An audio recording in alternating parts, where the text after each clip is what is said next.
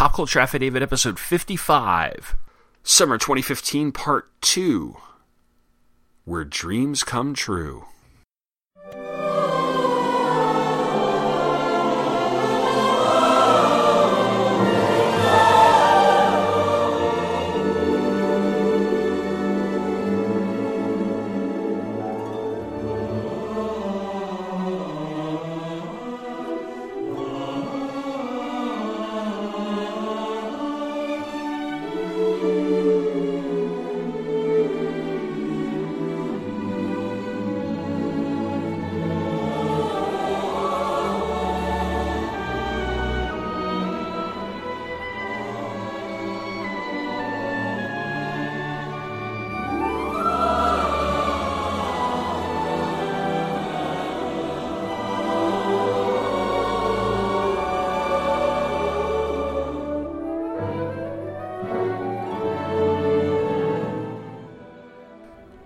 Hello and welcome to episode 54 of Pop Culture Affidavit, a podcast that takes a look at everything random in the world of popular culture, which is brought to you by the Two True Freaks Internet Radio Network.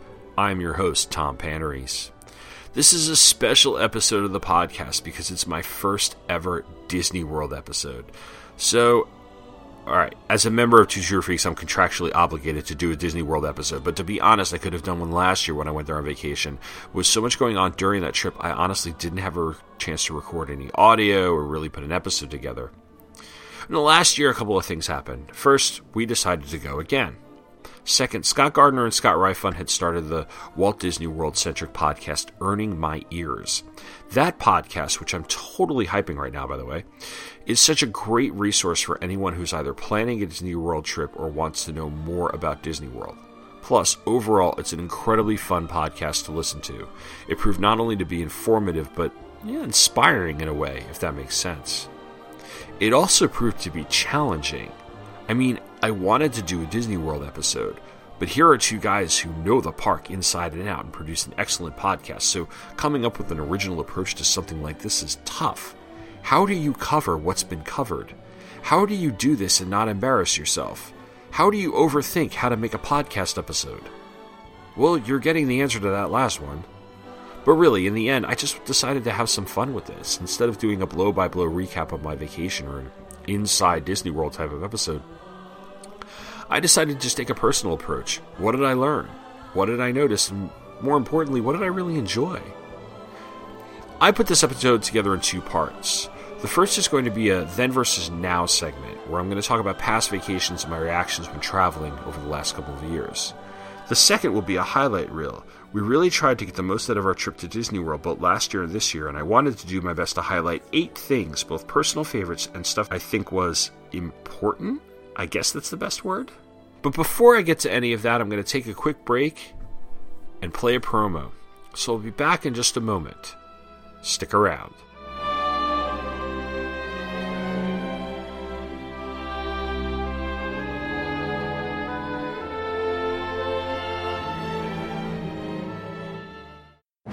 Generation Star Wars is speaking up and sharing its story. I'm Andrew Leyland. I'm David Michelini. I'm Tom Panarese. I'm Steve Glosson. I'm Matt Hunsworth. I'm Scott Gardner. I'm Ryan Shaw. I'm Paul Herman. I'm Jimmy Mack. I'm Ryder Waldron. I'm Justin Bolger. I'm Joseph Tavano. I'm John Jackson Miller. I'm Concetta Parker. I'm Steve Sansweet. And this. And this. And this. Is my Star Wars story. Is my Star Wars story. My Star Wars story. My Star Wars story. My Star Wars story. My Star Wars story. My Star Wars story. My Star Wars story. My Star Wars Story, monthly at MyStarWarsStory.com and available in the iTunes Store.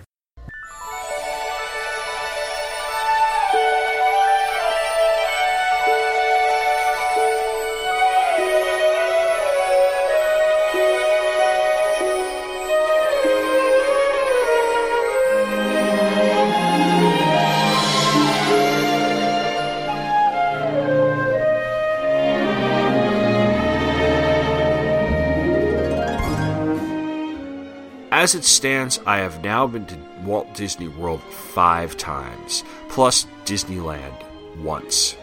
The first three trips to Disney World happened when I was a kid. My parents took Nancy and I over winter break in February of 1985, 1987, and 1990, and then we took a spring break trip out to California in 1992. I've got some pretty specific memories of that trip to Disneyland, but it took me some time to actually parse out my memories of specific Disney World trips. I know that in 1985 and 1987 we stayed at a Marriott somewhere in Orlando and actually spent at least one day at SeaWorld. But in 1990 we stayed at the Grand Floridian Grand Floridian Restaurant, Grand Floridian Resort, which had just opened and, vi- and we visited what was then known as the Disney MGM Studios and is now just the Hollywood Studios. Although I still find my myself referring to it as MGM. But my Disney World experience actually begins before that first trip in 1985. When I was a little kid, I had what I seem to remember was a cassette tape and a book. But in my searching eBay, all I found were records, so it might have been a record, but it was called The Official Album of Disneyland and Walt Disney World. It contained the songs that were the highlights of the park. It's a Small World, Pirates of the Caribbean, The Enchanted Tiki Room, just to name a few. And there was also a book called Walt Disney World The First Decade, which my parents owned, and I would flip through all the time, looking at various shots of the park and how it looked back in 1981, right before Epcot Center opened. In fact, there was still a page or two about Epcot Center on the verge of its opening. There are certain aspects of the park that I've always considered classic Disney more than, say, a lot of the cartoon movies I watched as a kid. Because my sister had all of them on VHS. Okay, all of them except for Pinocchio, and I'm not sure why we never owned that one, even if it's mm, even though it's one of my least favorite Disney movies. But anyway, classic Disney to me has always not just been stuff like Snow White or Peter Pan or Sleeping Beauty or Cinderella, but it's been the live action stuff my parents saw on television and movies when they were kids. Movies like Tom Sawyer, Swiss Family Robinson, Johnny Tremain, which inspired some of what's at Liberty Square and Frontierland. In fact, I look at Liberty Square, Frontierland, and Adventureland and see just that this classic era of Disney that I was obviously born too late for, but can still experience in some way. Now, the Disneyland Disney World album is a lost to the sands of time one, so I don't know what happened to it um, after I was a kid. And I gave Scott Gardner my, my copy of the First Decade book a few years ago. What I was also able to rescue from my parents' house was a thin paperback book called Walt Disney World: A Pictorial Souvenir, which was published in 1984. So it was just before this was just before we went to Disney World. I honestly can't remember how we got it. It was either a relative or a friend of the family gave it to us before we went on our trip, or we actually bought it while at Disney World. I probably should have looked up for a, looked for a matching volume in 2015, but the few times I I was in the shop at the size of something like Mouse Gear or the Emporium, I didn't get a chance to really take a good look at the shelves full of books because I was either with Brett and he was spotting something shiny or stuffed, or we were blowing through there on our way to somewhere else. Maybe next time. Anyway, this book is a hoot. There's stuff in the book that's still there and stuff that's changed significantly. You've got content constants like the Haunted Mansion and the Hall of Presidents, both of which we rode. And while I know the Hall of Presidents has a reputation of being the boring educational attraction that you go in in order to get out of the heat, humidity, or the rain, I still love it. I mean, I'm a total history nerd, though, but I just still love it. Fantasyland and Tomorrowland were the parts of the Magic Kingdom that have changed the most since when I was first there. I'm going to post some pictures of the book because there are some gorgeous photographs as well as shots of things that are no longer there, like the Skyway or the 20,000 Leagues Under the Sea ride. The coolest thing about the book is how I get to see pictures of the original recipe Epcot Center. The fact that I didn't realize the Living Seas didn't open until 1986. Remember when Epcot had separate symbols for all of the attractions in Future World? Heck, walking around the park, I still got a rush out of seeing Future World typeface they used back in the day. And pictures of Communicore. Remember Communicore? It's where Innoventions is now, and for the longest time was the only place where I ever met Mickey Mouse. I honestly don't remember the circumstances, but I think we were at Disney in 87 and we're making our way through Epcot Center and checking out Communicore, and Mickey was just there dressed in, I think it was like a futuristic outfit. There's a picture of me and my sister with Mickey in that outfit somewhere. The other thing that makes me instantly nostalgic about that book is its look at Horizons, which hasn't existed in Epcot since 1999. And that's a bummer because it was this great look at the future. And it was this type of future that fa- falls by the wayside in our culture's apparent obsession with post apocalyptic futures, you know, where teens save us all.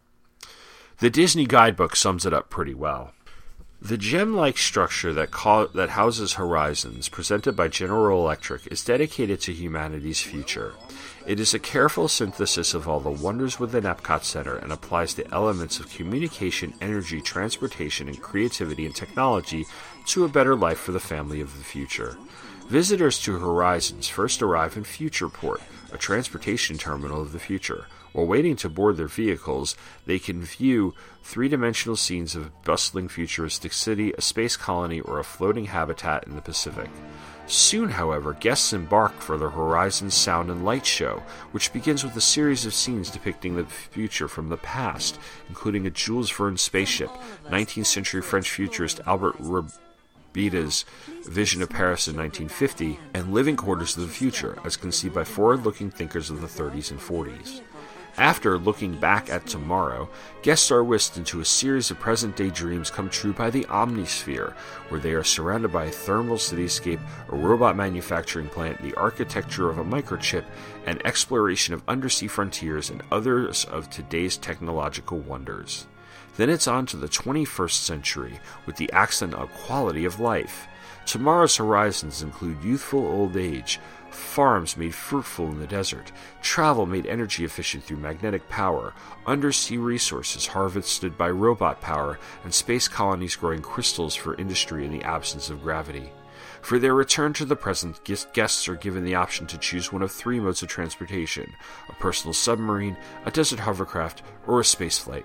With their arrival back at Futureport as announced, Horizons guests will have a new view of tomorrow's tantalizing possibilities and there's pictures of all the various uh, things on Horizons. Even the logo looks really cool. It's it's just it such such a piece of nostalgia when I look through that book, uh, especially about that ride. And I remember, like when we rode, when we went to Horizons, um, and we went on that road. We we went to Epcot when you we rode it like two or three times in a row because it was like early. It was like raining that day, and there was like you know it was one of those times like not a lot of people were at the park yet, and we just kept going on it so that we could choose the different endings. I mean, that's how fun that ride was. I'll say that looking through that old souvenir book was tri- quite a trip down memory lane. And while I was getting ready for my trip this year, it had me thinking about what it was like to visit the park back in the 1980s and early 1990s and what I remember about it. Now, I experienced some sort of Disney park as both a little kid and as a teenager. While I have very specific memories that range from being really excited to meet Robin Hood and Little John when I was seven to having a pretty hot girl with me when we rode the Matterhorn together at Disneyland when I was 14, I can confidently say that on every visit I remember feeling a palpable sense of wonder. It's kind of easy to feel that when you're a little kid, of course, but I remember one moment during one of those trips I took as a teenager and walking on Main Street, USA. And forgive me if I don't remember if it was Disney World or Disneyland, where I had a moment to just take it all in and really understood what it was about. Which I think is incredibly important with a place like that because it's so easy to miss stuff when you're there because you're trying to fit everything in. You're rushing from fast pass to fast pass. So the crowds are so huge that you spend all of your time avoiding bumping into people or trying not to get run over by a stroller or scooter. Returning to Disney World after more than 24 years, as I did last year, and even coming back this year, I was definitely apprehensive. Was I going to get the same out of it as I did all those years ago? Or if not, what else would I get out of it then? I think the most important thing that I realized was that after 30 years and my first trip, I'm still willing to suspend disbelief when it comes to visiting Disney World. Now, I teach 10th grade English. So most of my students are 15, they're 16 years old. They definitely have that air of, quote, maturity that comes from being a teenager, especially when presented with something that requires imagination or the suspension of disbelief. I taught a unit on superheroes earlier this year and was showing some scenes from Superman the movie as an example of characterization of superheroes. And I had to deal with that one kid in the class who felt the need to roll his eyes and comment on everything. Oh, that's fake. That's lame. This is stupid. How can nobody tell that he's Superman? A quick digression here. Am I the only person on Earth who never questioned why, why the Clark Kent disguise was stupid? To me, it just always was. Superman disguises, disguises himself as Clark Kent, Mile Manor reporter for the Daily Planet. Then again, I'm also not of the mentality that I can somehow become Batman because Batman has no powers. I mean, sit down, Mary Sue. You won't be Batman. Anyway, like I said earlier, I walked down Main Street USA back in 1990 or 1992 and I felt a palpable sense of wonder. And I never think that when it comes to other theme parks, there's so much at Disney World that requires you to use your imagination, that suspended disbelief, and if you go into being one of those precocious little sh- snots who says it's fake at everything he or she sees, you're you're not going to get anything out of it. I mean, I know I'm I know I'm not really flying on Soarin', but I still found myself lifting my legs anytime we went over mountains because they, they look like they were really close. And I know the France Pavilion in Epcot is not the streets of Paris, but Amanda and I certainly enjoyed having a glass of wine at an outdoor table and allowing ourselves a moment to kind of pretend we were back on our honeymoon. And I know that a character is a person in a suit or it's a person acting, and but how fun is it not to believe for a few moments that you're with him and that is Donald Duck? The other thing that I got out of these trips is that I really noticed a lot of different things that I did as a kid. You know, stuff like how Disney has turned standing in line into an experience, or how they've given Liberty Square a lot of historical accuracy, or how Main Street USA has these little quirks about it. And you can often find them if you're looking up and around or going down the side streets and things like that instead of blowing through that area of the Magic Kingdom in the way to Fantasyland or something. I recorded some live audio of a walk through Main Street USA. Here's a little bit of it.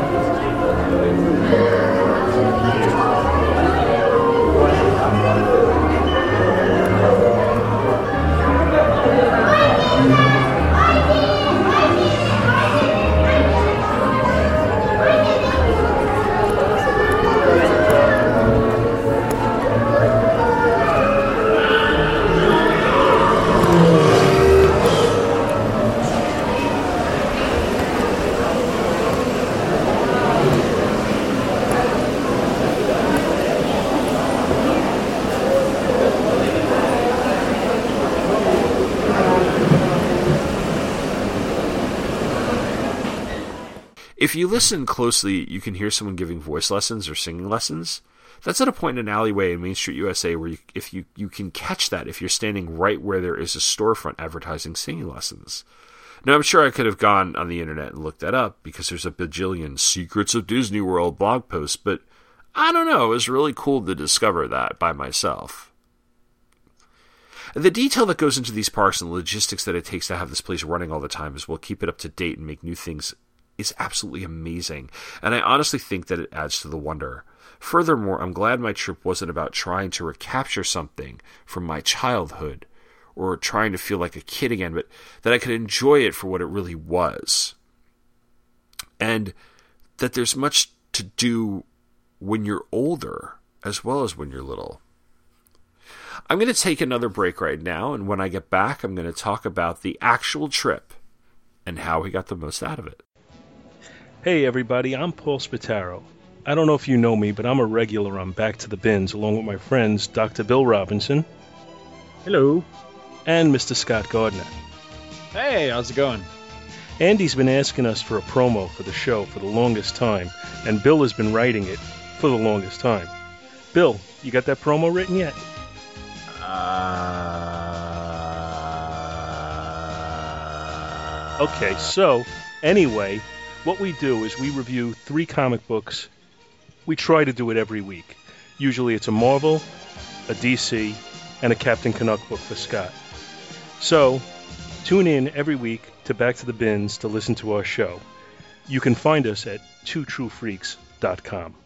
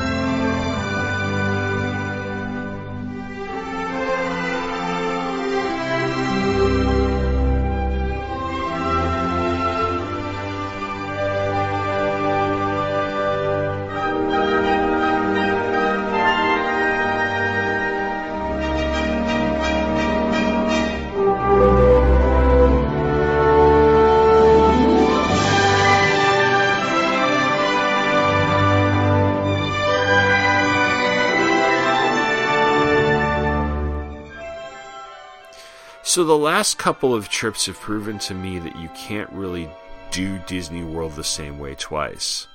I mean, I'm sure you could actually plan it that way, but that would probably lead to something that, in my mind, would be boring. Disney World's kind of like the Louvre.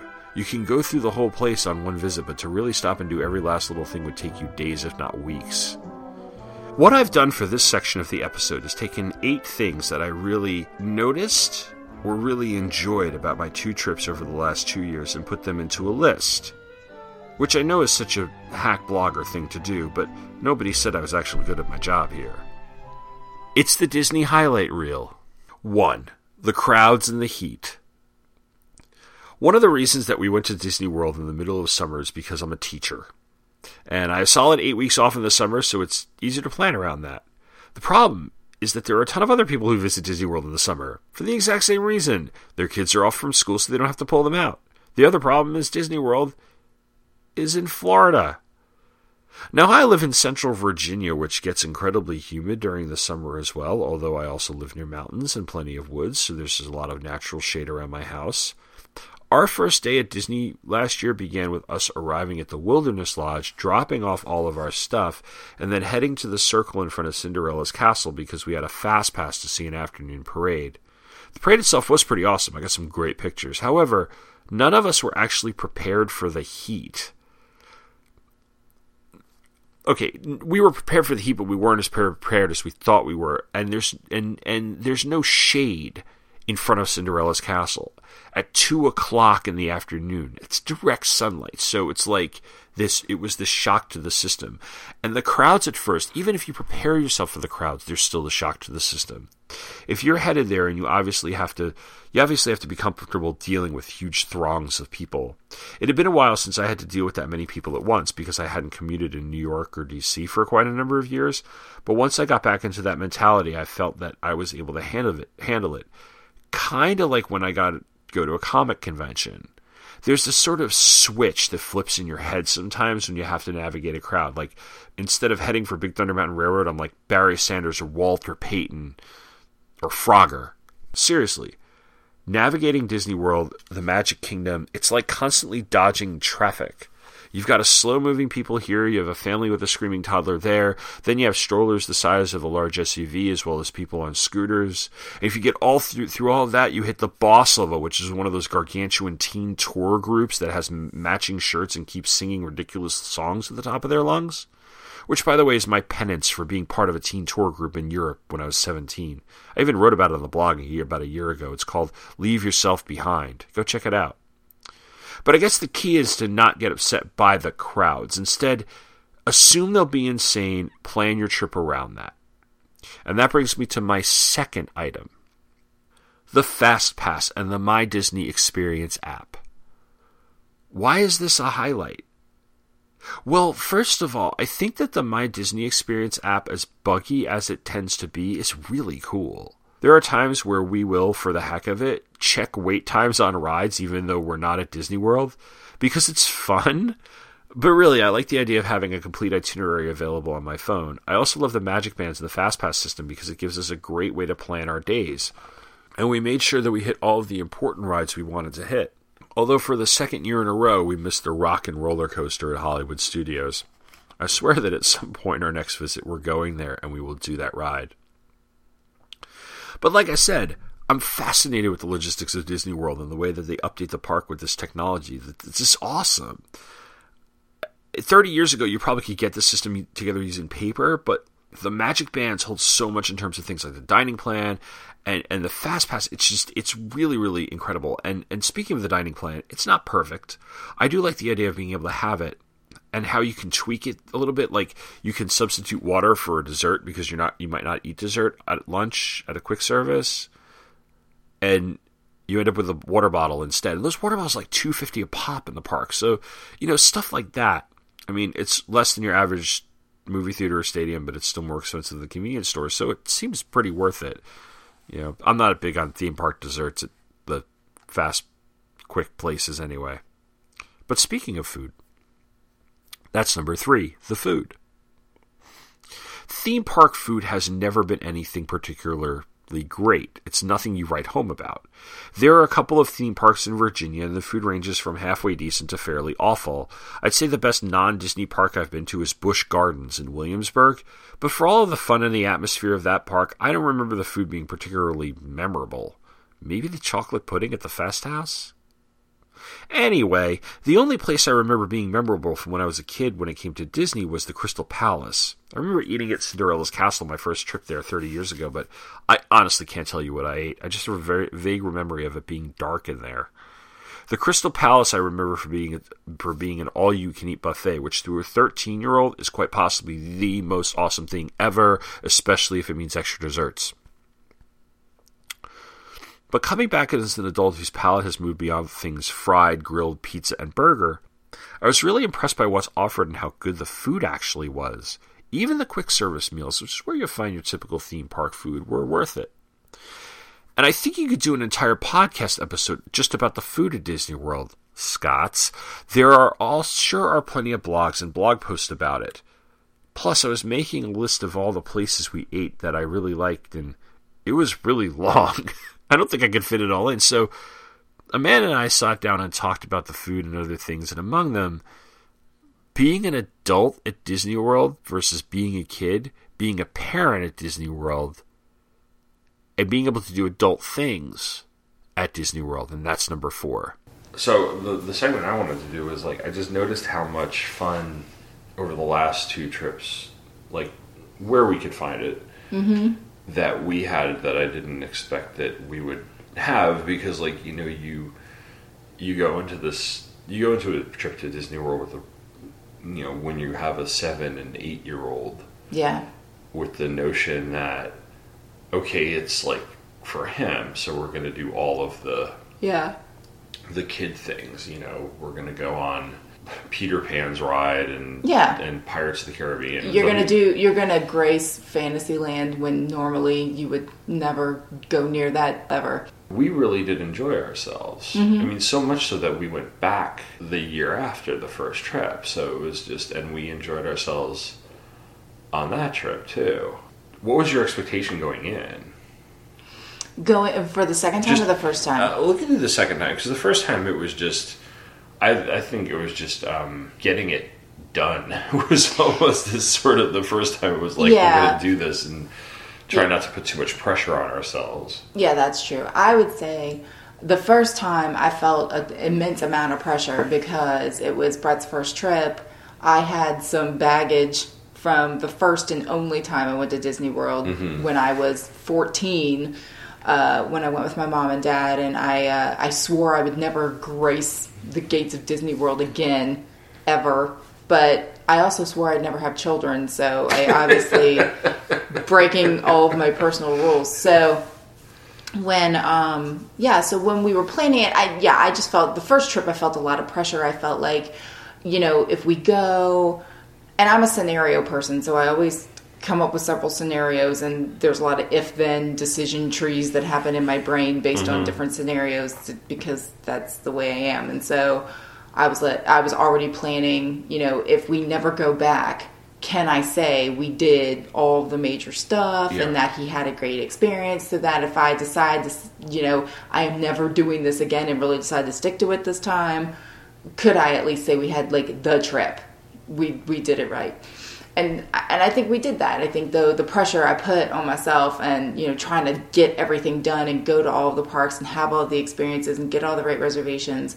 Because I don't people who don't go to Disney World or who haven't been in decades y'all don't know. Like you have to plan it. It is like a military operation. Like i had to i mean you've got to book stuff like a year in advance. You have to like be there ready to go to make your dining reservations your event stuff if you want tickets to things like it is it's competitive which probably is not good for me to be participating in because i'm hyper competitive anyway although it is satisfying when you get be our guest reservations and you can sort of smugly dangle them in front of people even though i don't give a flying rip whether i ever eat with the beast or not Yeah, but at the same time, you're you're walking up there, and you're there's always at, at half the restaurants we have big reservations for. There was Yeah. always like one party of There's always what's the wait for the table, and the person's like, uh, you needed a reservation. Yeah. well, and that's what's hard because it's, you know, I um when I got back from the second time, my coworker was going a week later Mhm. and her friend was kind of treating her and like they Mhm. were taking, you know, their kids and whatever. And so I just casually asked like, "Oh, what dining reservations do you have or, you know, do you have your fast passes yet?" That's what I said. "Do you Mm. have your fast passes?" And she got this panic look on her look on her face like, "What's a fast pass?" And what's a dining room? And I was like, then of course my competitive spirit kicked in again and i'm like okay i'm gonna map it all out for you. I'm gonna plan it for you. Just get just tell me when you're getting there. And so i basically went through and wrote everything down like get the fast passes for these rides try to still because they there wasn't a lot of time left. So Yeah. i was like given the time that you have here's what i know you can get. Go. Like Yeah. go go go. And so she ended up having a good time and i i was happy that all of the um planning crap i mean there's no other word for Yeah. it that i put myself through could be used again so the second time i think all i wanted to accomplish i i wanted to do the few things that we didn't get to do the first time Mhm. so like and what we need to do to give your audience some context is both times we traveled with my parents the first time we traveled with my parents and your parents Yes, and i think that was also putting pressure on us trying to make Mhm. grandparents happy and spread one grandchild around between four parents Well, and it's was and it's crazy. seven people total if you count Yeah. sets of parents and the three of us. So that, that's a lot of people. and trying to include everyone and make reservations for everyone yeah. that was that was stressful so this year it was my parents went with us again and that was actually fine because we vacationed with my parents Oh, yeah, multiple doing it for times and they just kind of do their own thing which is which is nice i think we're all used to it anyway Mhm. so but there were some things that my mom wanted to do and so my Mhm. mom and i basically planned all the logistics for the trip Yeah. And so she was the one who wanted to be our guest, and I did not care. So, so there were reservations. And I mean, But we fell into that reservation. we did because Liberty we Tree. yes, right? we were trying to get dinner at Liberty Tree. Well, no, we were, I think we were trying to get lunch at Liberty Tree Tavern or dinner or something. And the we stayed on the concierge level, which I highly recommend because it's very helpful to have them do the dirty work for you. Um, and the concierge came back and said, "Oh, Liberty Tree is undergoing renovations. It's closed. Would you like to be our guest instead?" And of course, my mom was like, "Yes, I would like to have it." So, um, so that's how we ended up with it. Yeah. So, I- mean, like we were trying to eat at the places we didn't eat last time. Um, and then I had some other culinary goals, like I wanted to get my alcoholic slushy in Epcot. And we did. That was that was one of my favorite things that didn't involve Brad. Right, the right. fact that we got to have it both nights, Yes. both trips, we got to have a date night, Yes. and you know that, That was was, very very nice. Yeah. Well, and actually, that was probably the best part about staying at Beach Club was the proximity to Epcot because you could just walk over in two minutes and, and be in the World Showcase. And the night that we went, we went to Spice Road Table and then just kind of walked around Yeah. fake Europe. It was fun. Yeah, I- yeah. yeah. It was it was good.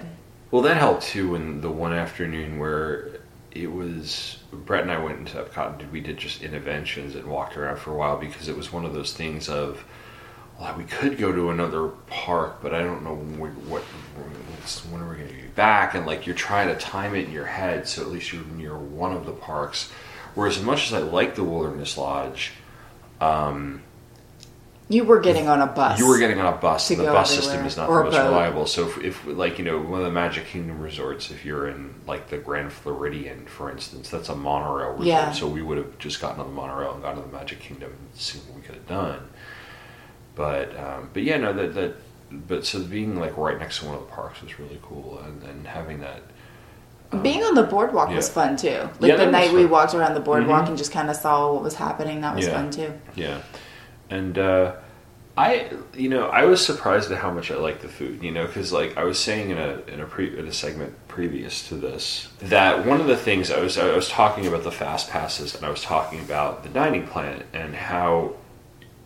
It's it's interesting how quickly you learn to speak the language of Disney World. That's true, The- and, and you don't realize people don't know what you're Yeah, talking you about until you- ask yeah. someone about it, and then Yeah. they don't have they have no idea what you're talking about. and you learn little things like okay i can in the middle of july in florida i don't need a piece of cake after my lunch oh God, at no. the cons- at the commissary the abc commissary which is a really good lunch by the way but or, or whatever but they'll let me get a bottle of water it's Yeah. like for for what i would get for the dessert so Right. and stuff like doing stuff like that and I was, I was talking about that and i was talking about how i didn't expect like the quick service stuff is like theme park food. It's theme park food. Right, it's like you know, chicken and- nuggets yeah. and whatever. And so, but we went to the you know we went to the the actual table service for for dinner pretty much every time we had a dinner, and it was really really good. hmm And that wasn't something that I think I expected going in the first time Yeah,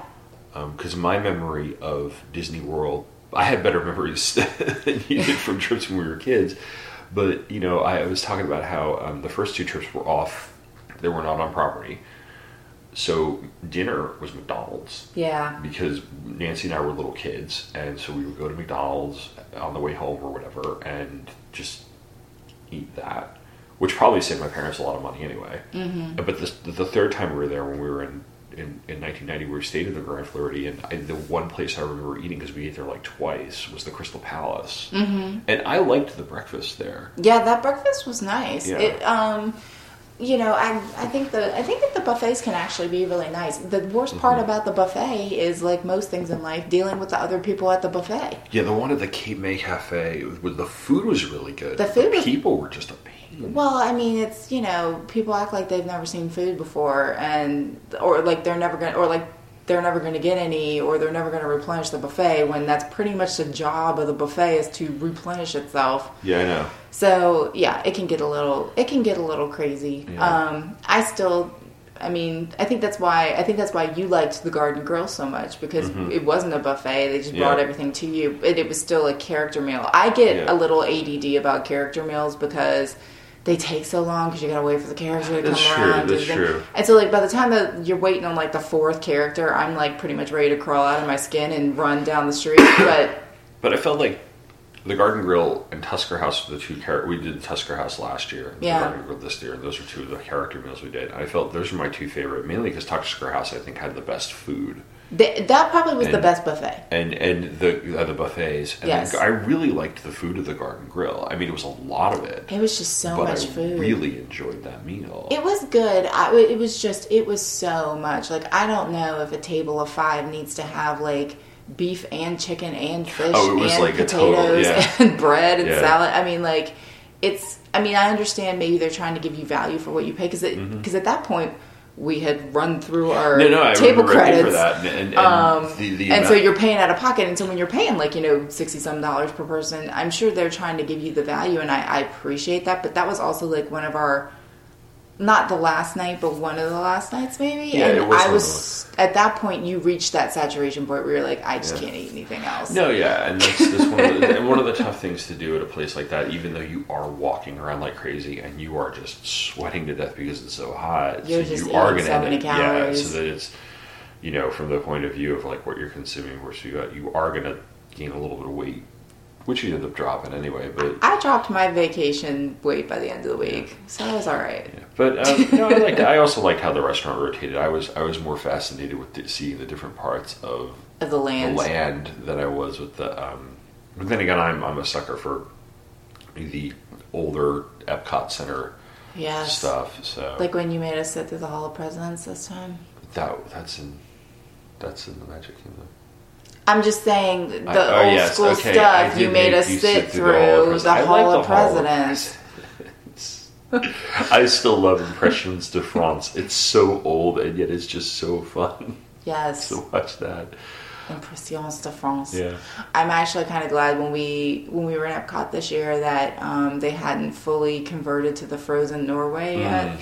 Like, I mean, Maelstrom was closed, which was fine because we wrote it last year and it wasn't anything to write home about. But you know, before Frozen descends on everything, This is going to be a mob scene. and it's already at Hollywood Studios. I really wish they had. So let's talk about the spectacular failure that I had at this year's trip. Um, I had wanted to get Brett to have his picture with Baymax and Hero from Big Hero 6 and I had been reading about it, and I knew that they didn't advertise it, and that you kind of just had to go find it in the Art of Animation building. So I was ready.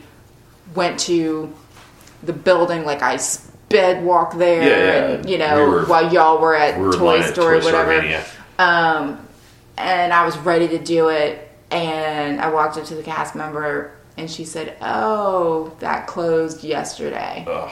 So that's pretty much my major fail Yeah, but this year. At the same time, I mean, Brett didn't know I was trying No, to do it, so he- no loss on his part. he But didn't I was pretty, pretty upset. and you know we had seen Mike and Sully last year, and we just had this really good time because we had we had a fast pass for toy to, for the um, the Midway Mania Yes. right before we had just gotten off the Yes. ride, and while you were guy while you were out, Yeah, we- Buzz and Woody opened Buzz and up. Woody opened up, and we I think we were in line for Buzz and Woody all of five, Five minutes. minutes, yeah. So you know we got some, and and the BRS thing was really cool, and and. uh I, I I talk about this in a later um, the other segment, but we had that. We also had the the luck of just randomly coming upon Maleficent. Maleficent, Yes. which And I felt really stupid because I didn't have my ears, which I had specially bought in Hollywood Yeah. Studios, my Maleficent ears. And that day I was just, I don't know, I forgot or whatever. it was one of those days where we had gone back to the hotel and we were coming out to. It might have been the day we were going to. I think we were going to lunch in China or something. We Oh god, we were, yeah, that was like the last day, was and one of the I was last days of the I was done. we I was mentally yeah. done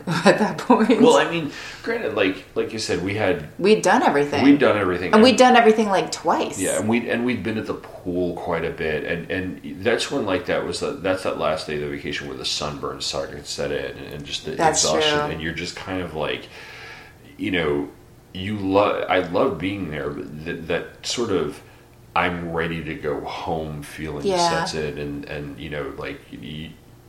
You kind of miss your own bed, and I think that's kind of what was what Well, was going on there. we were there for eight days. Yeah. You hit day seven, and you're like, okay, I'm ready Yeah, to yeah. wrap this up. So- But one of my other um, goals was to ride all of our favorite rides again, and then I had a, a when I was planning, there were only certain rides that I would only ride if I could get a fast pass.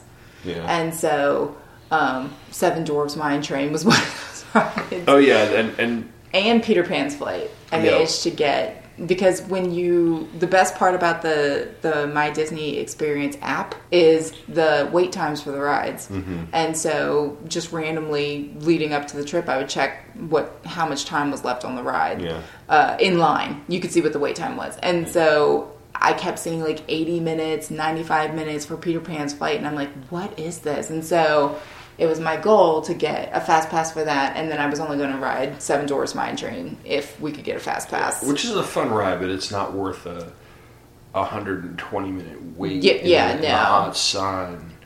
You know. with everybody melting down. With everybody melting and I refused to yeah. ride Splash Mountain this year.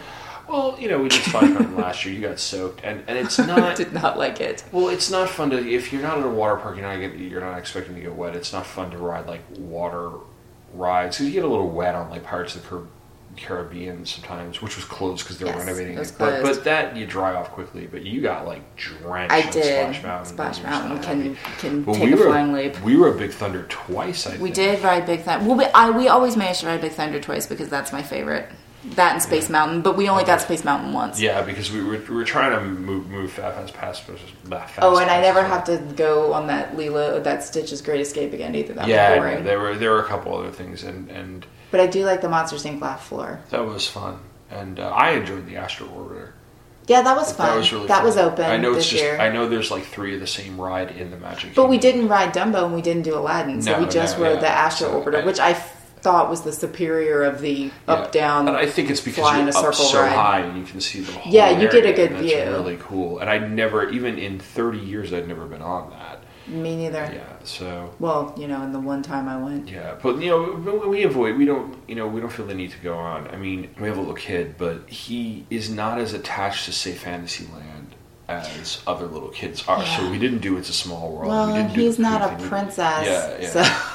So you know, I mean, he's a little bit of a drama queen, but he's not a princess. so we didn't have to do Bibbidi Bobbidi, all that yeah stuff. But he liked the Adventureland stuff. Adventureland, I like a lot too. Yeah. Adventureland and Frontierland, I like both. Yeah. Actually, Hollywood Studios is my favorite park. Yeah, I'm, I'm, I was really warmed up to that, I liked the the idea that you're just there's such an there's there's parts of that park where you can it can be empty for a little bit here Mhm. and there too. That was kind of it really spreads itself out Yeah. um, well, and um, I mean I'm still I'm still happy that we really did the Animal Kingdom very well this year. Mhm. It was one of our first days there, and we um, That was so good. yeah, and we had um, did we go and come back? We did. So we went Yeah. and um, We went in the morning. Well, so that's the other thing we we were able to do this year that we didn't really get the hang of until later in the week last year, which was go to the park in the morning, go get your stack your fast passes in the Yeah. morning, get your rides done, like your marquee rides, come mm-hmm. back, relax, eat lunch, have some pool time. Yeah.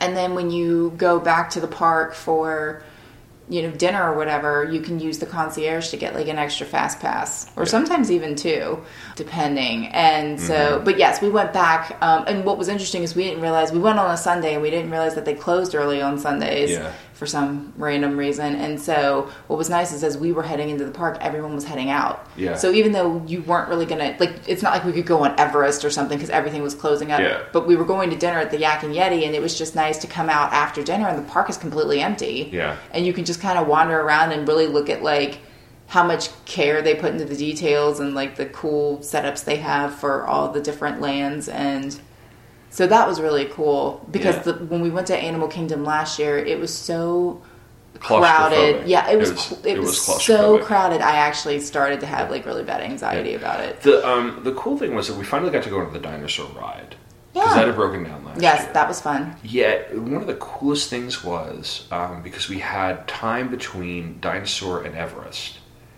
and in the Dinosaur Land, that there's that um, Like that carnival. the carnival thing, and I don't Yeah. remember the name of it, but there's that. It's like Dino Land yeah, USA. Yeah, and there, yes, and there's that. It's a roller coaster essentially, but it's almost like a carnival roller coaster. Yeah. And we went on that thing. I think we went on that thing twice. It's like the prehistoric time warp or Yeah, something. yeah, and something we- about time. there was like travel. no line, and we got on it. We went on it like three times. We went on it like three times because it was there was just no line at that point. There was nobody in the park because it's Sunday morning. Mm-hmm. So you know it's it's it's light, and we went on and got on, got back, got off, got back on, got, and then finally we're like it's Everest. But that was a fun little. You know, it's just. It, I think that's what started made me like really like that part of the park, and then Yeah. And then we get to walk around and see like the tigers and the. yeah. I don't know if we caught any hippos. I can't remember. but- No, no, but the tigers and, and some of the other things, and it was just kind of that was kind of a nice. It was it was as laid back as that trip, the trip to Disney World was going to get. Yeah. Um, uh, I I hate to say it, but I wasn't that impressed with downtown Disney.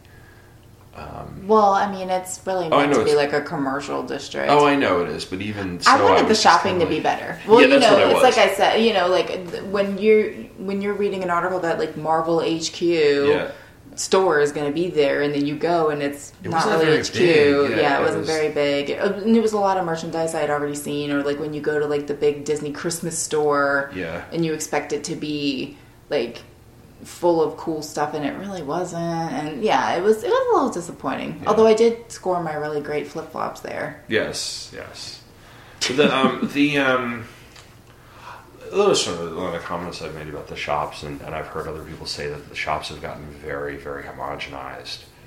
Um, where it's like you can't swing a dead cat in Disney World without hitting something for Star Wars or Frozen at this point, and it, it started to wear on me when I we'd go in somewhere where you were kind of hoping for something specialty wise Yeah. and you know, and I realized they have they have to move merchandise.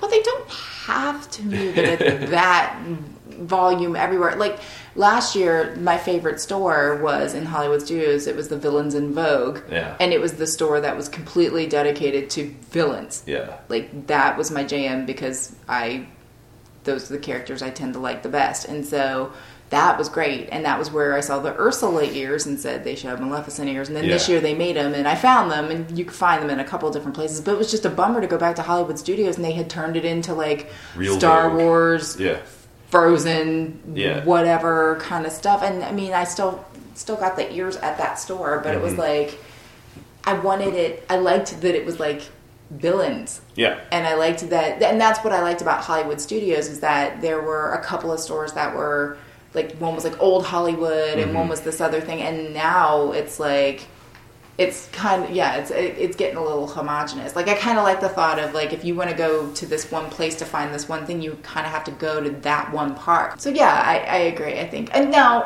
us complaining about Disney being homogenized is a little ironic.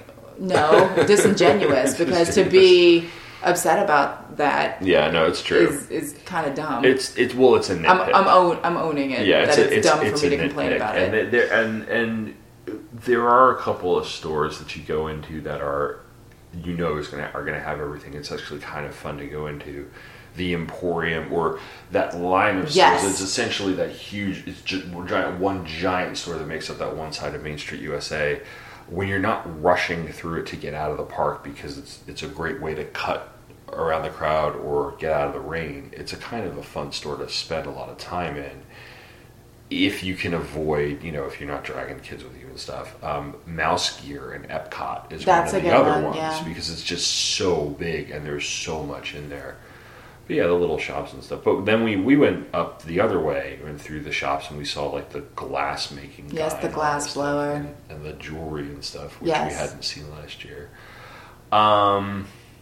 Okay, so this is gonna bore everybody who no, no, no. It'll be fun. Trust me. Nobody listens to my podcast. Um, so uh, you, you were talking about how Big Thunder Mountain was your favorite. I guess let's go park to park. We'll go rides and restaurants Okay, and favorites. sure. Because we won't, we you know, we don't really need to talk about like what what sucked. You know, I don't know. Um, we'll start with the Animal Kingdom. My- My favorite, my favorite ride in there was um, was Everest, Yes, which is the big roller coaster. I yes, but I mean, yeah, Everest is my favorite ride at um, Animal Kingdom. But I'll make the complaint I make about all the Disney roller coasters is that they are not scary enough. Mm-hmm. Like I need more of a drop. I need to feel like my stomach is flipping inside out. Like I, I need that, and so th- it, it's enjoyable, and I do like it. I like it when it stops and you go backwards. I think that's fun. Um, so yes, it's my favorite ride, but I wish it were scarier. Favorite restaurant? Well, I, I liked. Well, we actually had two good experiences. We Yeah. went to Flame Tree Barbecue for lunch, That was good. and you actually got ribs. I got like chicken something. I don't remember. Yeah, Um, the ribs are very, very good too. yeah, you uh, you got the thing that you're supposed to get at Flame Tree, and I didn't. Um, and I uh, and Yak and Yeti, I really liked a lot. Yeah. I thought it was I thought it was good. yeah. We um, The mango pie is great. I mean, I know we were just saying you don't want a piece of cake after dinner in Florida, but I totally Yeah. enjoyed that mango pie. my thing with the dessert, like I didn't mind having the desserts after say dinner, but for the most part, it was like when it was lunch. After every meal, yeah, it gets after every like, meal, come it gets on. crazy. And um, we we did the the cool thing about the Yak and Yeti was that we um, and we didn't do this to be cheap people, but we found stuff that was the we both had appetizers for dinner. No, I had an entree. Or you had an entree. I think I had an You entree. had I had the dim sum. But we shared. But we shared Yeah. Yeah, and that was that was what was kind of fun. We we shared the stuff. Yeah, you had the dim sum and I had the chicken tikka, Yeah. which was delicious. Okay. Um, Hollywood Studios. Um, well, I, I, We didn't get to ride the rock and roll. no, and I, I failed because uh, because of the way the fast passes work, where they have certain like tier one rides. Yeah. You can only book a certain amount of rides. And Yeah. there was something weird that happened with Tower of Terror because it was broken that day or whatever. Um, so I would say out of the ones I've I've actually been on, Tower of Terror is my favorite. Yeah, I the the tier one, tier two, whatever fast pass thing can really be a pain when it comes to Epcot Yes. because there's not a ton of stuff at Epcot that Yeah. you really want to, Yeah. you know.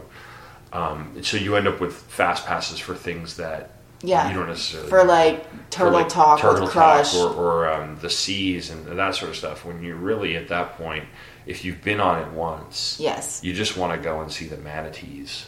Yes. Which and- is what we the stuff did. in the tanks. What we did because we were Yes. waiting for our dinner reservation. Um, I I like the Tower of Terror, and I like I still love Star Tours. Star Tours is fun. fun. I always appreciate Star Tours because the line is never long. They've Ever. got so much of that ride's going at once because there's like three or four different theaters Yeah, for it. you so- never wait in line for Star Tours. Yeah, and um, We should we could do a podcast alone on the stress that's involved with Jedi Academy. oh my god. That's the one thing I knew I was not doing again. But we did that, and um, he had a blast. I mean, for the stress that was involved and the running. and the, and the- But this is when when we look back, I can say to my son, this is why you should be glad to have a mother who's a competitive a hole because we were on point for that Jedi Academy. I was at rope drop. I outsped walked everyone. Yeah. We got in the second show. Like that because and we would have gotten in the first if that dude hadn't body checked me with his backpack. Yeah. But like you got you got to yeah. have this really cool experience some great pictures of him, too, because I ran Yeah. people down to get you the ticket. And he completely understood like why we didn't do it again this year, but he was like, "Can I make a lightsaber?" We're like, "Okay," you Oh, yeah. and that sort of stuff. And that was the other thing. He he had a lot of Like, he has got to make some fun different droids. things. Restaurant in in Hollywood Studios because we only ate at. I mean, we and you could go over both years of what your what your favorite was because we did we only ate at like one place in Hollywood Studios this year. I think we went- we went to. Um, the ABC commissary for lunch, and I think most of our other res- reservations were, were not in that park. But Yeah. last year we had we ate at the Brown Derby and we ate at the Sci-Fi, Sci-Fi Drive-In, which was my favorite. that was my favorite too. Well, and actually, Brett ate there again this year. He just went with my parents. Oh, okay, Um, so uh, yeah, and we had had 50s prime time, that's right. We changed the reservation, but we changed the reservation to Captain's Grill, which I Yes. thought was a good call. yeah. Um, so yeah, uh, I, Sci-Fi Drive-In was my favorite. I thought Mm-hmm. it was I well because that's I mean I that is basically everything I love. It, it not even in secret. Like I love like kitschy '60s sci-fi, Mhm. do- domestic diva kind of like Yeah. stuff. And so the clips that they were showing during dinner, I mean the food was good too, but just like the it, it was so kitschy. It was like right up my alley. It's a fun place to eat dinner, and the the fact that you're sitting, you can sit in the um, In the fake old car. fake car and Yes. stuff. It was just a lot of fun. But the Um, Brown Derby, I would say, had better food. Oh well, it the Brown Derby was delicious. Yes, it was yes. really really good. No, it was really really good. And I actually liked when you came out. What was fun about eating there last year, and this is what I felt like I kind of missed out on a little bit this year, was when you would come out and like, you know. People were getting ready to go to Phantasmic, but they had like the DJ dance party going, Yeah. and like you could just dance with the characters, and like it was just like a fun kind of party atmosphere. Yeah. we didn't really get to do that this year Yeah. at Hollywood Studios, but that's one of the reasons why it was one of my favorite parks last year. Mm-hmm. Um, Epcot. And we ate quite, quite a number of places. I mean, we well, all talk ton about of the ones that places we to really eat. Well, and there were even places we still haven't eaten at Epcot Yeah, that I want to eat. We uh, we did Mexico. We did the San Angel Inn Yeah. restaurante. Yeah, which you were not as I did not, you, no. you I- thought you would be. Yeah, I did not like mm, that chili relleno. Was not a chili relleno. No, no, no, it's okay. I mean, I I enjoyed it for what it was. I, you know, but I've had better. Yes. and and for what we were, I I will say I love the atmosphere. Yeah. Well, it's fun. I mean, it's really, perpetual really twilight. Oh, that's yeah, that's was- a good that time. was really really great. That's a good time. Um, But we ate at Spice Road Table, I love that. and we had lunch in China. No, lunch in China was good too. It was okay. It was very like typical. Like I, I mean, that's when you're using like your last quick service. we credit. were using our last quick service credit. Actually, that was Um, that was our la- that was I think that was our last, with the exception of maybe a couple of snack credits that we used to get like um, I could have sworn we ate somewhere else in Epcot. Now I'm blanking. um, we ate at La Leal yes, for lunch we for ate lunch. at we Leal. ate, That's we right. ate at Leal, um, which was good. It was good. Um, and uh, last year we did the beer garden. That was a blast. I would go back and do the beer garden. The beer garden was great. I, I that was another buffet that was really really worth it. It was. It was good, and they had delicious beer yeah. at the beer garden. Yes, they did. Um, yeah, we had. Uh, I think. The, yeah, we we hadn't eat. We didn't eat. Uh, we had drinks in in England, Yes. uh, which And- and that was France. fun. That was fun finding that table at both places, sitting in France and drinking our wine, mm-hmm. and just People hanging out, watching. people watching, and then finding that table like because I grabbed the you had the slushy. Yes. And I grabbed the beer from just the outside beer stand instead of going into the pub. Yes. And we found a table sitting outside the Rose and Crown, just sat down, and mm-hmm. illuminations was going on behind us, and it was just like, whatever, we're going to sit here and enjoy our Yeah. drinks. Well, we that saw was- illuminations later though. Oh yeah, yeah, but I mean, it was just kind of nice to do that. It was, you know, and Mm-hmm. so that made it really great. No, Spice Road Table was a fabulous meal, and like I said, I liked um, the Garden Grill of the Land, and uh, we had eaten at. Um, Oh, that's right. The Garden Grill was the other place. We'd eaten at the um, the restaurant. I don't remember the, the Coral Reef. Coral Reef. Yeah, last year. Yes. Now that was me pulling a Donna. Pulling Donna is my mom's name. So when my mom really wants something, she will not let it go until she gets it. And Mm-hmm. so this was me doing that. Where I had wanted to eat the Coral Reef as a kid. And never got to, and I was like bound and determined we were going to eat there. And the restaurant pretty much looks exactly like it did in the AAA brochure when I was younger. Um, so it was the fulfillment of a dream. Uh, I know I need to dream bigger. It was it was good wa- food, but, but we did the breakfast at the Crystal Palace, and I wanted to eat there because I remember Yeah. eating there as a kid. that was probably my favorite breakfast in two years of going Yeah. to Disney was the Crystal Palace. it was a really, really Because the good cor- breakfast. the uh, not Coral Reef, the Cape May one was okay, but I just thought the Crystal Palace had better atmosphere, Well, and the, thought- and, uh, and it, the buffet was better laid out. When we were on, there were, there were very few times where we actually had to do a sit down breakfast because we were at we Yes. were being on the concierge level of your hotel. Um, both years, Yes, is you get free breakfast. you get free breakfast, and, and free alcohol. yes, which was fantastic. that was the other thing I was. That was probably the other thing I was glad we added on this year was we didn't add it on, but every afternoon Mm-hmm. after pool time or before pool time or while you were at the pool pool, with Brett, yeah. I would hang out in the lounge with my parents and just Yeah. shoot the breeze and drink some beers. Yeah, and it, Brett and I had a blast at the pool because the the pool at the beach club. I mean, it's an is so amazing pool. fun. That's why. so that's the fun. only reason to go back is for the pool. Um, we went on that water slide more times than I can count. Yes, Um, but I went once. But the breakfast at the the breakfast at the Wilderness Lodge, I enjoyed more. Um, maybe because the oatmeal was better, but um, but but I enjoyed that was a lot quieter. And in the morning at Yeah. seven eight o'clock in the morning, I'm just not. I'm not a morning person to begin with, so it's just kind of nice to have a quieter atmosphere rather than where the beach club it there is a quiet corner you can park yourself in. You do eventually find it, but it it, it did become very hard to escape noise at that hotel in a way that Well, it's also a bigger hotel yeah, too. Yeah. Although it was funny is that before we get to the United Kingdom, we ate at last year we ate at one of the restaurants in the Wilderness Lodge, which was the Whistling, Whispering Whispering Whispering Canyon. Canyon. and we had we had drinks at the bar too. Yes, I really like that bar. I really like that bar. We never got a chance to go to, to the bar in the yacht We did not. We did. I think we were just too exhausted.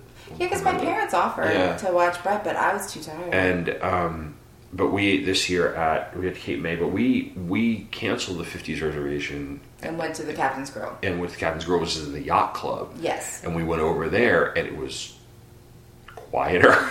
Yes, it was much more chill. But that meal was excellent. It was really good. Your typical seafood place meal, not like a red lobster, but it was. I don't know, think it like- was typical. I mean, it was just yeah, it was a very classic American. Seafood. Yeah, that's what- Everything that's what was I meant. Prepared really well. But that's what I meant. It was you know there wasn't any. It was just like you know crab legs and Yeah. log and, and that sort of stuff. And it was it was I think it was one of the better meals that we had, and it was one of those times where we felt that because we we didn't really deviate from plans a lot. And Well, you know what was great was I think the reason why it was one of my favorites is because you know we didn't have we got to walk there, yeah, and as you said, it was quieter. There weren't people like screaming, and yelling because all we had heard about before we went to the beach club was beaches and cream. God, Like you gotta go, you gotta, Gotta go. go. It's so good. Well, what we didn't realize is that they had been turned into um, oh, what's the acronym my mom kept using? Something about it.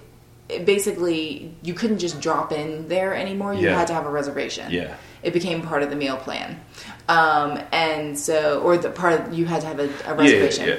Um, so, not really realizing that they also had like a walk up counter Yeah. where you could just get like you know classic stuff. So we were just gonna get like a milkshake or a cone or whatever. Um, and so you know you stand in line. We stood in line for like what half an hour it was a long wait because nobody could figure out what they wanted until they got right to the Yeah, cash and register. it's just- So you know, it was it was good. It was fine, but it was um, it was not quite. It, it was very noisy and crazy. So I think by the time we got to the Captain's Grill, and it was like quiet and pleasant, and you could just eat and drink to your heart's content, and you didn't have to get on a bus. yeah. It was it was nice. Well, and even the even the quick service place in the beach club, which was in the gift shop, yeah, which I did not just, like. it, it didn't work very well. I mean, with Wilderness, you had the gift shop and the other place. The, the other place, granted, was right next to the pool, but there was a separate little eating room Yeah. and stuff. And it was, you know, we ate there like three or four times over the course of that vacation. And this one was like, we ate there once the first day we got there. And finding a place to sit was kind of a little bit Yeah. crazy. So it was, it was not, um, yeah, I don't know. It was maybe it's just the layout or, or, or just the number of people that are at that hotel, but it was just, it was, I think that's what made the yacht club extra nice too, because I also like the Wilderness uh, Wilderness Lodge's gift shop better. yeah, Like I felt like it had cooler stuff in it. yeah, yeah, it did. Now there's me being like nitpicky TripAdvisor Yeah, I know. reviewer, but I mean, like if, you know, if anyone's listening to this and figures whether Yeah. they should go to Beach Club or Wilderness, I actually prefer Wilderness. Yeah, but I did like the walk around the boardwalk. We didn't eat anywhere. We we ate at Cat Casino, which is now closed last yes, year. but that was delicious. That was delicious. It was heavy as crap. It though. was. It was a lot of cheese. Um, and but you know we we kind of poked around in the candy shop and the bakery and stuff just to see what was there and you know lines being what they were and it was, the boardwalk looked like a pretty interesting place and it was kind of fun. Well, you know, we've been in the candy shop, like the Boardwalk Yeah. Bakery and Candy Shop. That's right um, near where Kouzzina was now. It's like some Italian trattoria. Yeah. But um, well, and you know, part of me was like, that was another thing where I think we were like, oh, one night we'll just walk over and go to the ESPN bar, and Yeah. it just never do because you're so exhausted. Yeah, yeah, that's the thing, and and then um, well, then the Magic Kingdom. So we ate at because we ate a lot at Epcot, and I think the two countries that we really haven't touched Epcot because there's an American restaurant, but it's basically I think they're all like fish and chips places. They're, they're really just kind of like stands. I don't think there's Yeah. an actual sit down dining room. I honestly, I this sounds horrible. I have no desire to eat in Italy because Well, I've had how's so it going to be any food in my different than yeah? yeah. Um, Canada has a steakhouse, which Well, we actually had reservations Yeah. there, and we ended up canceling them because we decided to go to Spice Spicer Table instead. yeah, which was which was a good choice. Yeah. Yeah, and then um, some of the restaurants in France I'd like to go to. And we we we uh, we poked around. The, Japan has one of the coolest gift shops in all. They of do.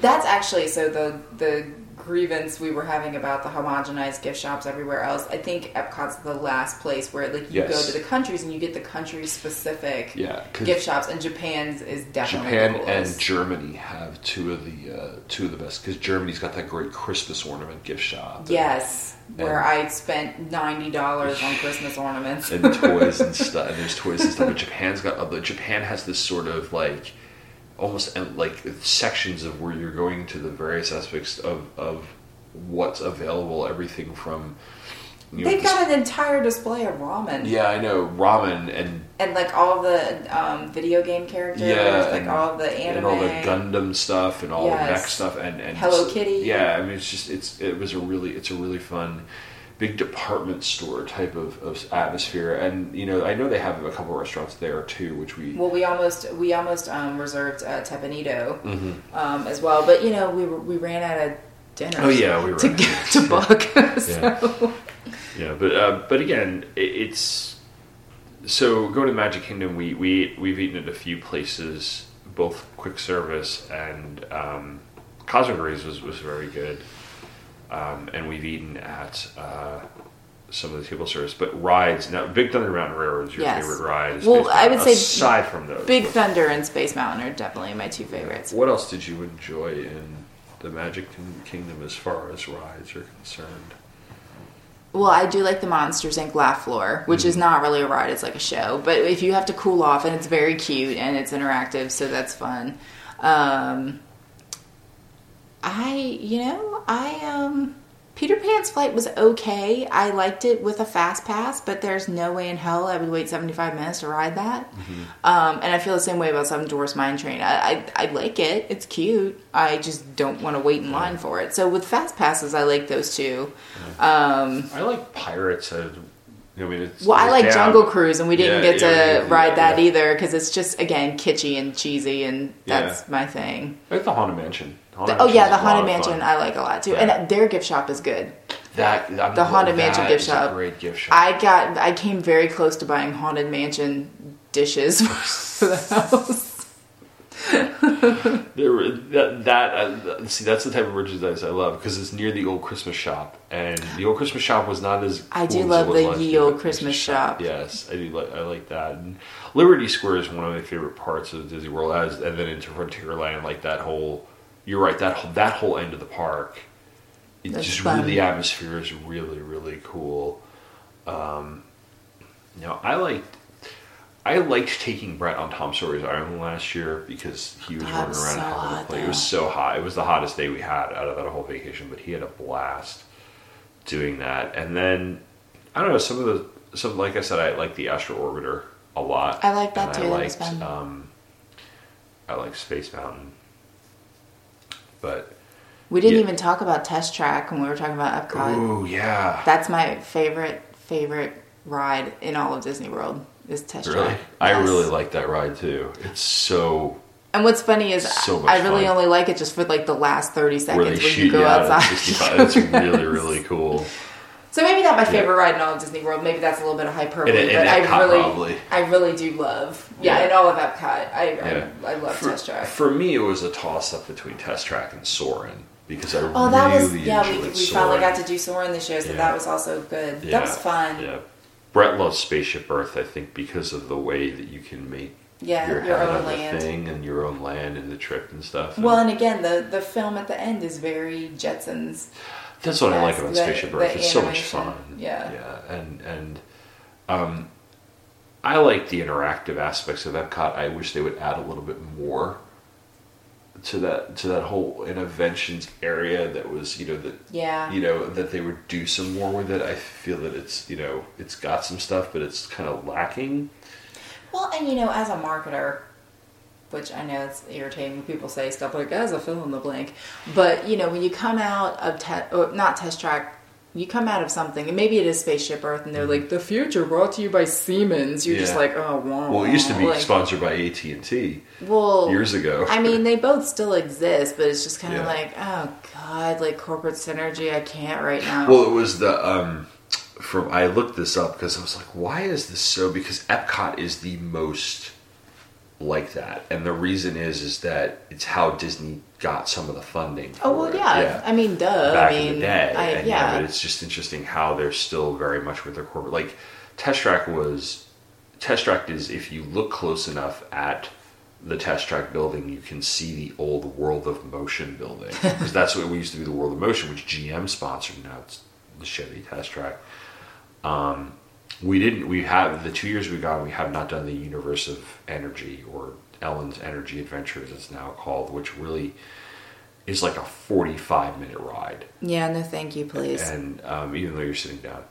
Um, and then uh, we did Journey to Imagination. That's another one that could really use a yeah, that figment thing is not. yeah, like th- that could use an up. I Yeah, even if the character stays the same, like the, the thing you come out of where you can do all the interactive stuff, that's something that could use a serious upgrade. The entire thing needs an, Yeah. up, an update. So I'm sorry, I got us off track on, Yeah. Oh, it's on okay. Magic Kingdom. It's but- okay.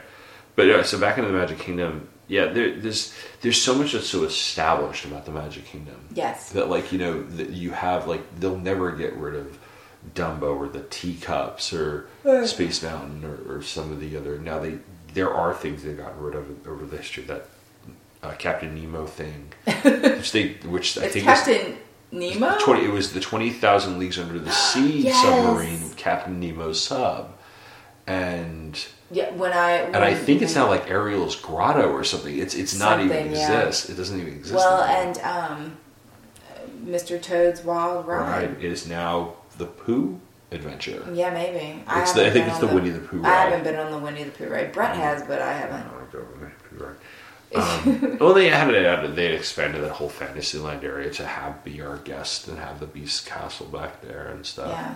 So, um, we ate at we ate at a number of places, at, and there was plenty of places we didn't eat at the Magic Kingdom. Um, But you know, when you're trying to make those reservations, you know, when I was looking at where we could, because I tried to have a meal and at least uh, one meal in every park. yeah, Um, so when we were trying to think of where we were going to eat in the Magic Kingdom, I had a really hard time because other than Be Our Guest, and at the time when I thought it was open, Liberty Tree, there's really nowhere that's like worth spending your table credit. I mean, I know people talk about Tony's New Chef York, Tony's or whatever Tony it or is, whatever.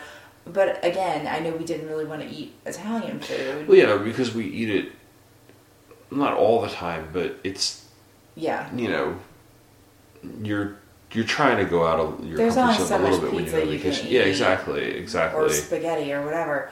So Well, that was one of the cool things about the app too. I will say, aside from fast time, fast pass time, when you were planning, you could look at the menus. you can look at the menus of all the restaurants, and that's that's really really helpful.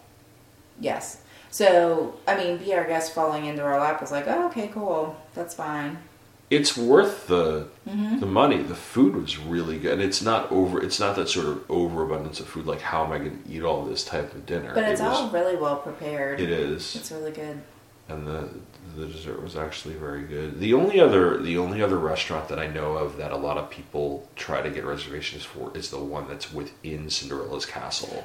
Oh, yeah. Cinderella's Royal Table. Yeah, which Which, I don't think either of us had any no. desire to, to do that. So I, you know, when you walked in to Be Our Guest and you're in that main ballroom, hmm it was so loud that like your your brain starts to kind of rattle around in your skull. So when they so the way Be Our Guest is there's the big grand ballroom, which is usually what you see pictures of, Mm-hmm. um, and then they've got the sort of attic room, which is the one that has like the dime rose and like Yeah. the ripped up portrait of what's his name, and then they had the like the music box room, which is what we were in. Yeah. Which was so chill. It was great. It Yeah, we were kind of back in the corner. It yeah, quiet. It was quiet. It, there wasn't this like loud, crazy cacophony of like. So I can only imagine that Cinderella's royal whatever it is, it just like the um the princess thing that you can do it like Pinocchio. Like I, I I can't. I'm gonna murder it if I try to pronounce it.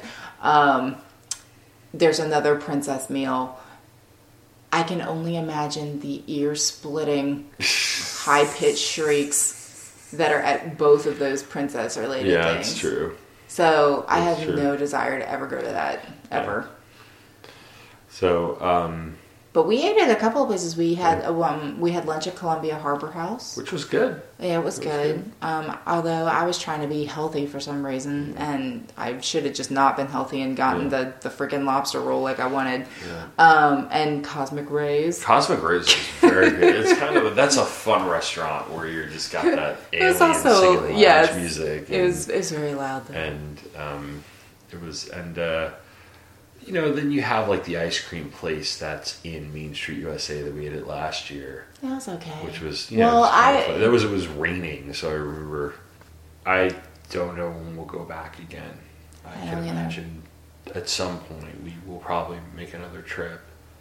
Um, That's the thing I really like kind of felt coming out of this trip. Like last year, I was surprised that on the bus back to the airport, I was like, man, I I'd like to go back next year because Yeah. I feel like there's a lot that I missed or a lot that I'd like to do again. Yeah. And then coming back this year, I kind of felt like you know, I'd be okay with skipping a year, or I'd go for like a special event. So I know we're thinking about Star Wars Yeah. weekends, or I'd I'd love to go back for like the Food and Wine Festival. yeah, Um, so actually, that's so my mom has been texting me with the dates for the Star Wars weekends Mhm. and what have you. But to be honest, I I I've been kind of holding her at arm's length because I'm just not sure if I want to do it three years in a row.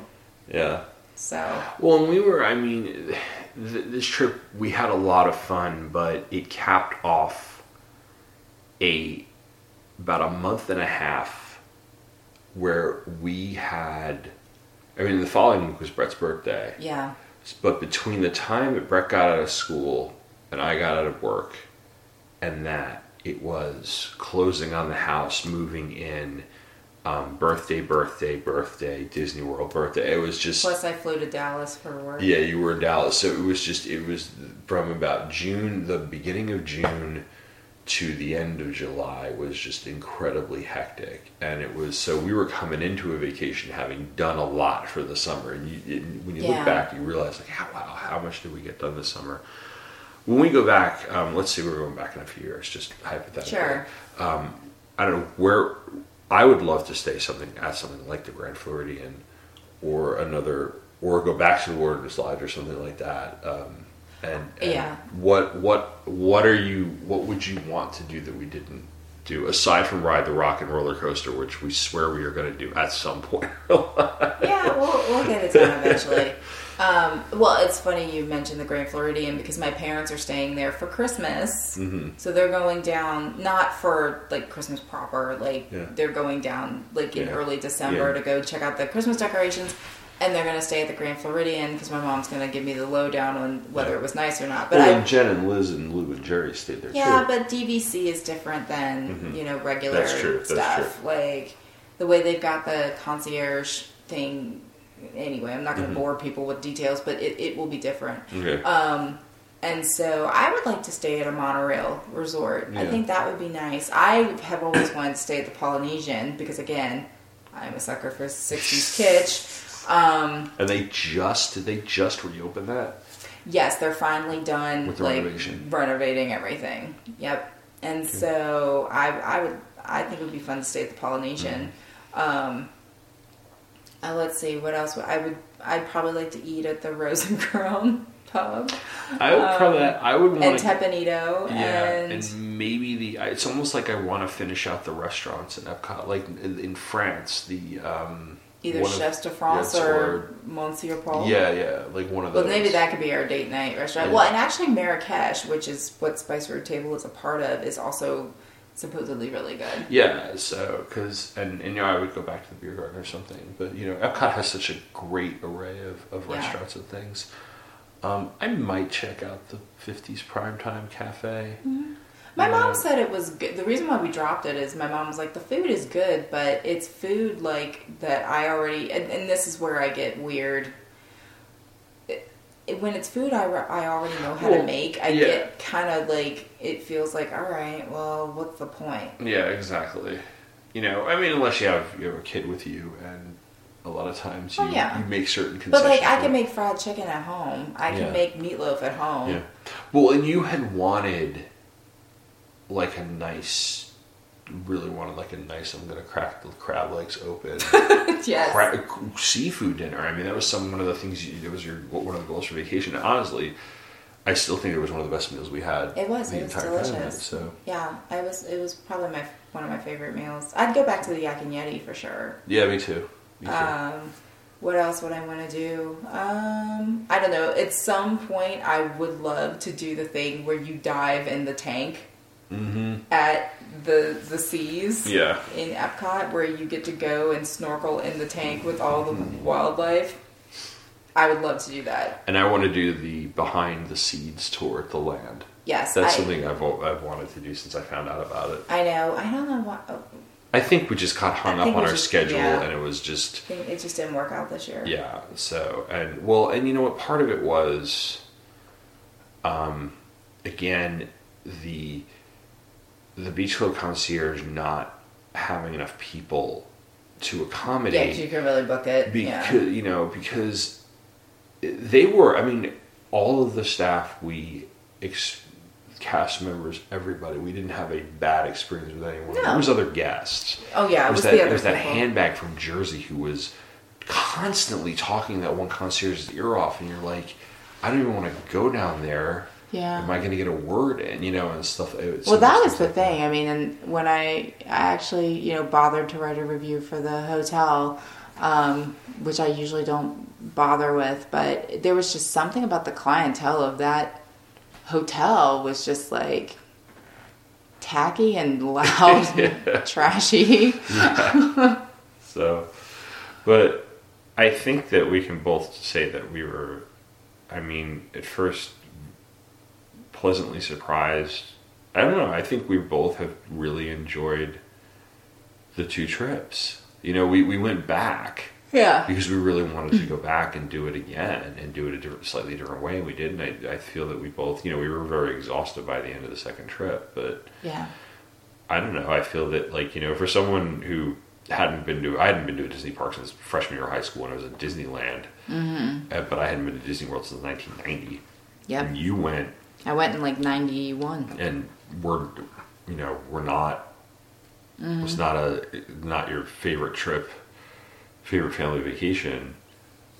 I don't know. I think we and you know Brett had a great time, and I think we had a you know we really really enjoyed ourselves. hmm So I felt like it was a nice experience. I mean, and there, you know, I I still don't get why people would go there for their honeymoon. Like that's just something I don't.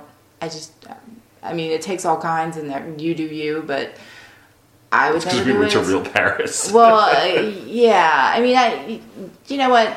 As long as you're having a good time you're Oh, doing yeah, what you yeah, love, you that's what you that's what you, matters. right? But exactly, like everybody's got their thing. But um, but I can see. So anyway, I was I was trying to say something Sorry. positive. I can see how you know you could you could seriously go and not even really bother with the parks. hmm You could just go and like eat great food and swim in a nice pool and go to the spa and maybe go ride a couple of rides that you like. But like my parents who were going down in December, my mom was saying she's like, we don't care about the rides. We're just gonna go look at the Christmas Well, it's decorations. nice, but it's nice to know that, and, and that was one of the things I, I kind of prefaced this segment with was how being a parent, there's being a parent, there's being an adult, and you found a way. We both found a way to do adult, you know, just grown up things because adult sounds Yeah, adult sounds a little like yeah weird, wow. but but but like grown up things where we we went to you and I went on a date. We went to the fancy restaurant. We had a couple of drinks and and you know we went to. But you know, you go on the rides you want to go on and everything, but you can really enjoy it like and not feel that like I'm doing stuff that kids should do. Whereas at other theme parks, yeah. if if there's if if you're not just hitting all the roller coasters, Mhm. you know, at like a Six Flags or something, there's really no other reason to be there unless you have a little kid with you. So Mhm. at least, and, and that's one of the things I really liked about being at Disney World. So, all right, well, thank you for being part of my Disney World episode. You're welcome. I feel like I said way too much. Oh, don't worry about it. You're really gonna have to edit this. Be fine. and I'm and I'm glad Amanda was actually willing to sit down with me for that. That was pretty cool. So number five, random merchandise. My favorite pieces of merchandise that I purchased for myself over the past few years have been two vintage Epcot Center T-shirts that I have, which have the old school logo on them, because there's something that's unique to the park, and they also look really cool. Amanda's thing was a pair of Maleficent ears, which were really cool looking as well. Again, something you just don't find everywhere when you think about it. Maybe that's just me. I mean, I suppose there are plenty of people who love the idea that they can buy anything Star Wars or Frozen anywhere, and I love the merchandise, but I do like the idea of collecting something that feels special. And I think that's why, while I don't do the pin collecting and stuff, I totally understand that idea because it's something that has unique flavor to it. Kind of like how my grandmother used to collect souvenir spoons. Do any people still do that? Do they even make those anymore? Yeah, I know. I, I yes. In case you're wondering, I did just write that down. It's a possible blog topic, but really, I do recommend finding something that is uniquely you. And speaking of things that are random and possibly unique, number six is random character sightings. When I was a kid, I think it was all about seeing Mickey Mouse. Like I said, we met Mickey Mouse once, and it was in Epcot Center at Communicore back in the 80s. On these two trips, we saw Mickey a few times in various outfits. I'm not saying that it makes it less special, but I will say that my favorite character sightings of our entire Disney experience were Alice in Wonderland and Maleficent. The Alice one was not really random. It's actually more of a funny story. We're making our way from Tomorrowland to Fantasyland and stop for a restroom break at the bathroom right by the teacups. Alice had walked by with the white rabbit and gone into the cast member area near the restroom. My in laws, Brett, and I, are just standing outside the restroom waiting for Amanda to come out, and Alice just snuck behind my mother in law and went, Boo! Scared the crap out of her. I mean, I she jumped. And Alice started going like, "Oh, I got you," and "Don't tell the queen she'll have my head," and it was very, very funny. With Maleficent, it was really different. Um, this is my wife's all-time favorite Disney character, and one I'm pretty sure that doesn't make any appearances in the park. At least I didn't remember seeing her on any of the character schedule I saw. So anyway, we're heading to Epcot for lunch one day, and we're coming into the International Gateway entrance, which is the entrance that's between UK and France. Um, we were staying at the Beach Club. So we passed through the gate, and there are people right there, and uh, three of them. And I think it was Peter Pan, maybe Alice, and Maleficent. And I spotted her before Amanda did, and I kind of dragged her there because I didn't want us to miss a chance. And Amanda and Brett have a picture with Maleficent. They talked to her for a little while, and what was great that was her she was what was her character she was this ice queen character. And i think it actually intimidated brett for a little because he was just like he's so used to hugging and being silly with all the characters. And she was just flat and uh, it's one of my favorite moments because of that. And because it was so spontaneous and just pure luck that we happened upon them. Number seven, the Main Street Electric Parade and the Astro Orbiter. I include both of these things on the same item because they fall under the category of things I had never done when I was younger. When I was a kid, we always left too early to go to the Main Street Electric Parade, and for whatever reason, we never actually rode the Astro Orbiter. I got to do both on this trip, and both were pretty awesome. I really don't have much to say beyond that, honestly, because there isn't too much to say aside from the fact that I love being able to check stuff off like that. But then there's the stuff that really isn't for me or about me, and that's and that's the last item on this list, which is 8 doing stuff with Brett.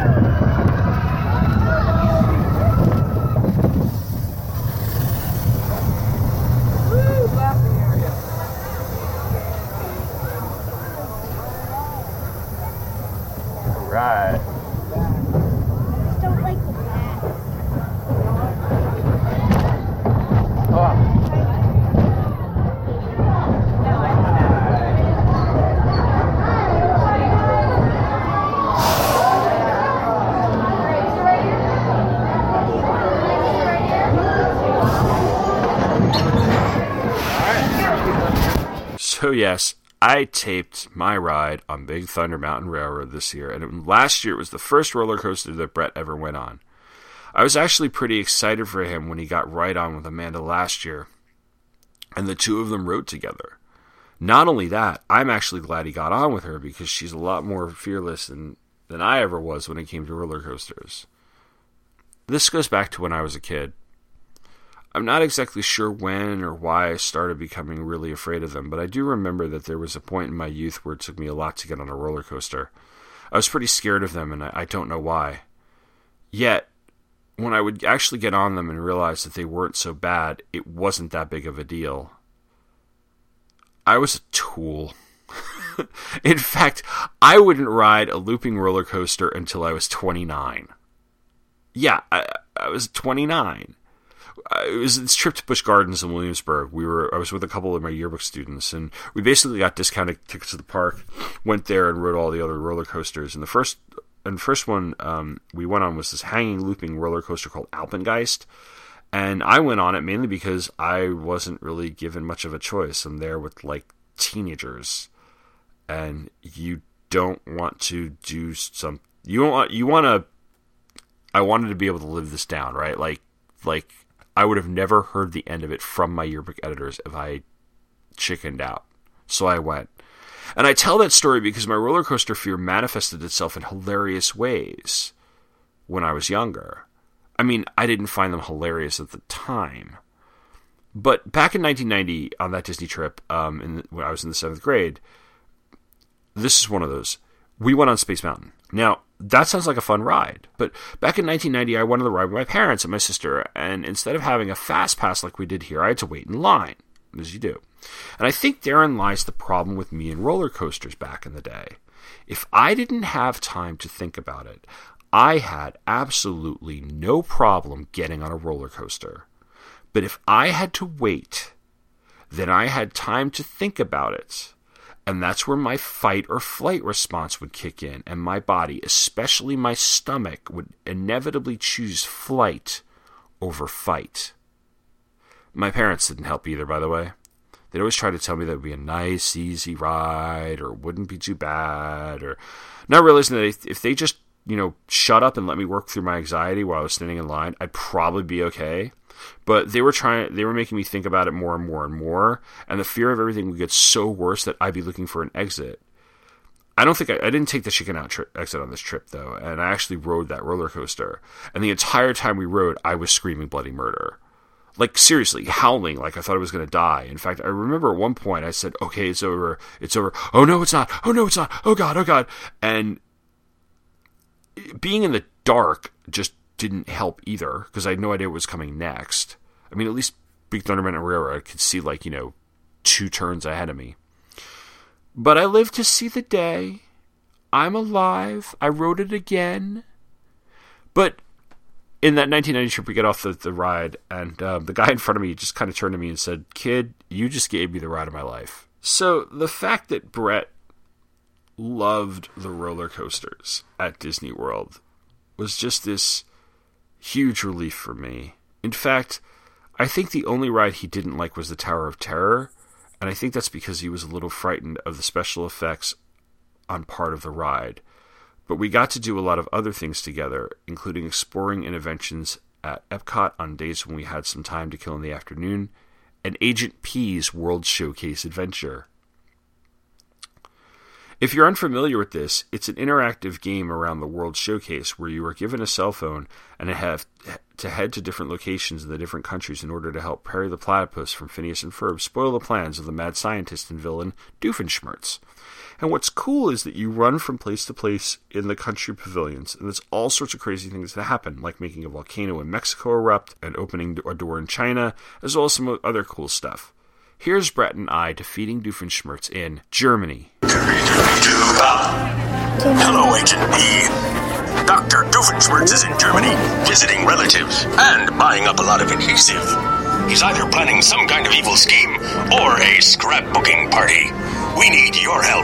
Doofenshmirtz family condominium. Another agent? Oh, for crying out loud. You, you know, I'm just here to visit my relatives and, and maybe check out the Cuckoo Clock Museum.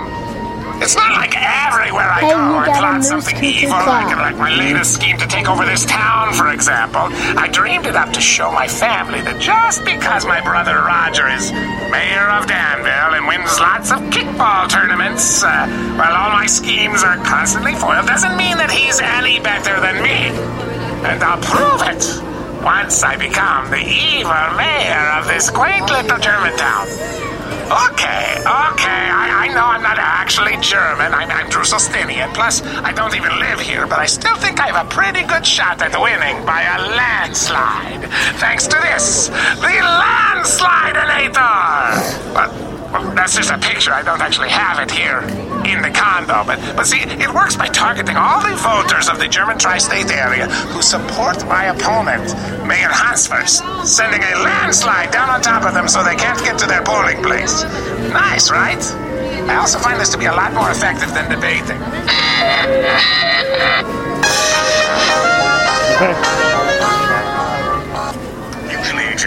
be on the case, but he's vacationing with his host family. Why is he always vacationing? Any chance of vacationing? getting him out of there soon? Oh, come on, kids. We don't want to miss the Cuckoo Clock Museum tour. You know, I bet I wouldn't have to go to the Cuckoo Clock Museum if I were a princess in one of the storybook castles. With or without a moat, Candace? Third, I know we're gonna today. Well, Agent, we're short staffed, and I lost the coin toss. So it looks like I'll be joining you in the field to put a stop to Doofenshmirtz. Good luck. Okay, let's go move, move away a little bit. Away from your current location, station to avoid. Okay. Look, giant pretzels. Yeah. We've got trouble at the campaign offices, and I'm not talking about that baby kissing incident. Doofenshmirtz has been giving me flowers and awkward, lingering glances. Carl, we may have to abort the mission. Okay, come on. We can't extract the Major yet, but if we get some help running interference, you can finish sabotaging Doofenshmirtz's plans. Maybe there's a way to free Agent P. Oh, look, dear. It says this clock was specially commissioned for Her Royal Highness Princess Candace. That reminds me, Candace hasn't called all day about some imaginary thing the boys are doing. I wonder if she's okay. Now's your chance. Override the electronic lock to free Agent P. Okay, okay.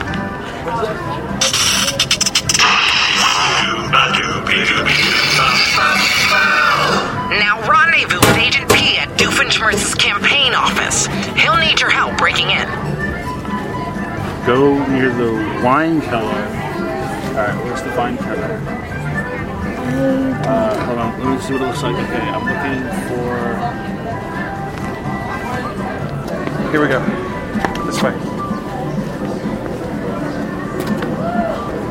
We go All right. inside? No, no, it says go near it. It says go near it. Okay, hit, hit okay. Okay. Stand next to this lamppost. Press okay. Alright, here. Look toward the crystal. Okay, here. Wait, wait, wait. What, am I- what am I looking at? What am I looking at? Alright. Uh, in the crystal shop. Do you see what's in the window? Where's the crystal shop? Okay. Right here, here. We gotta go over here. Is there a light in the window? Yeah. Okay. Hold on, hold on. All right, we got no. Wait, is it this? Is it this one? A knitted rope, a drain pipe, a string of Bavarian flags, strands of what I can't see that. Strands Ivy. of ivy. All right. A drain pipe. It's a drain pipe. Phone with a laser. Point it at the window on the left, cut your way through, and Agent P will take it from there. Look up at the. Okay, look at the windows above the Oktoberfest sign. Okay. And press C right up there. Oh no, no, wait, over there, over here, over here. Okay, Oktoberfest sign. All right. Hit OK. Oh, it rained. I told you it was there. Yep. Look at.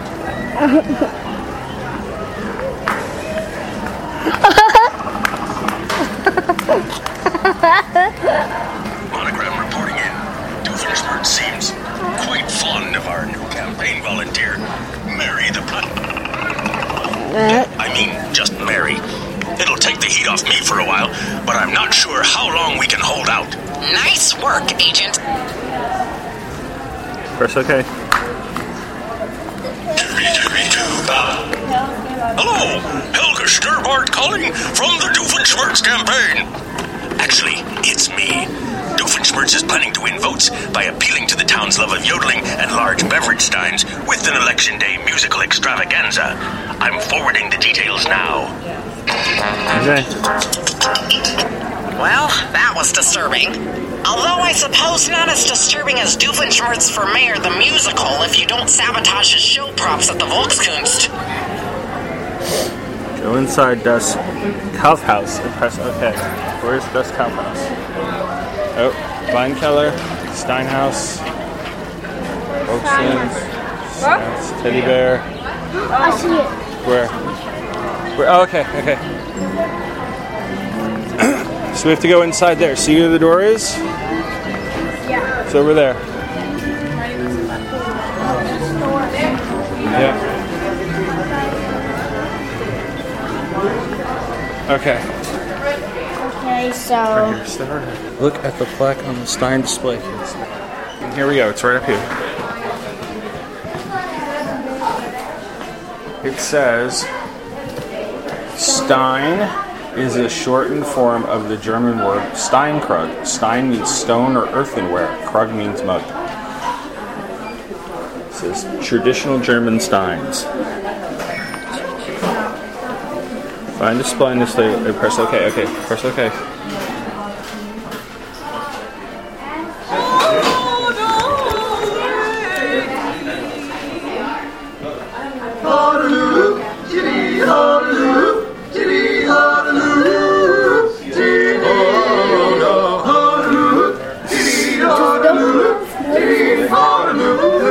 Singing. Okay. Wow, what a showstopper! Then again, sabotaging those singing steins will stop the show completely, since they're pretty much the main attraction. Exit the shop, then use your phone to short out the controls. it's funny. Yeah. Oh, look at all the toys. Hey, Daddy. And the candy. It's Ooh, look at that big pretzel. Dorothy. Yeah. The dentist. Alright, come with me. Great! Uh-oh, hang on. Scans also show some suspicious construction on the town. It might be Doofenshmirtz again. Let's check. Musical election day rally rehearsals? So that's why all the performers I wanted for my Royal Love tribute to Jeremy weren't available. Someone build me a dungeon! When the polls today are closing, I'm the one you've chosen. Silent good leader, Hosen, there's no rambling. Becoming mayor is my dream, not just some new evil scheme. To get revenge upon my girly tutu sibling.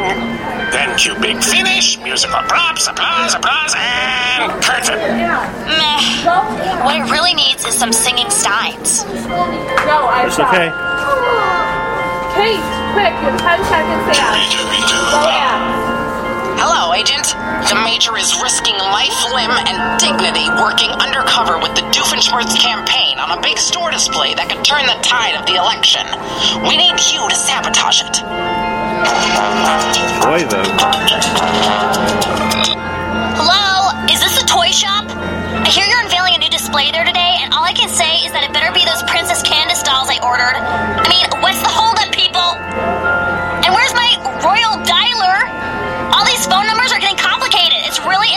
interfering my lounging. Uh, sorry about the wrong number. I thought this was a secure line. Anyway, go to the toy shop and look for the train tracks above the stage, just under the toy band. Okay. Toy shop. What's it called? It says Der Go inside Der Teddy Bar. Bar. Okay, follow me. Right here. And we're looking for a toy band.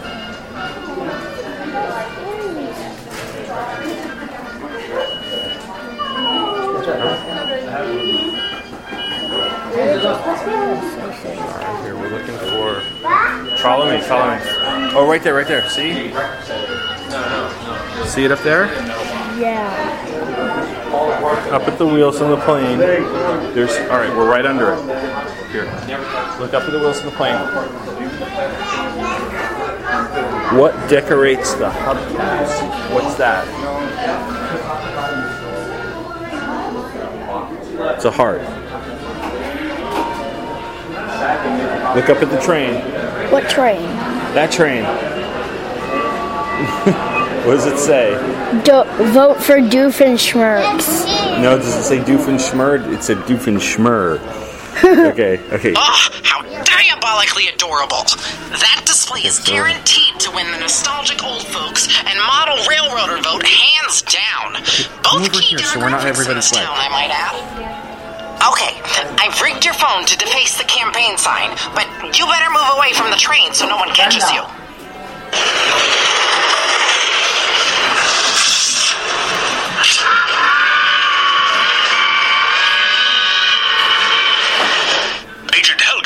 Mean Monogram here.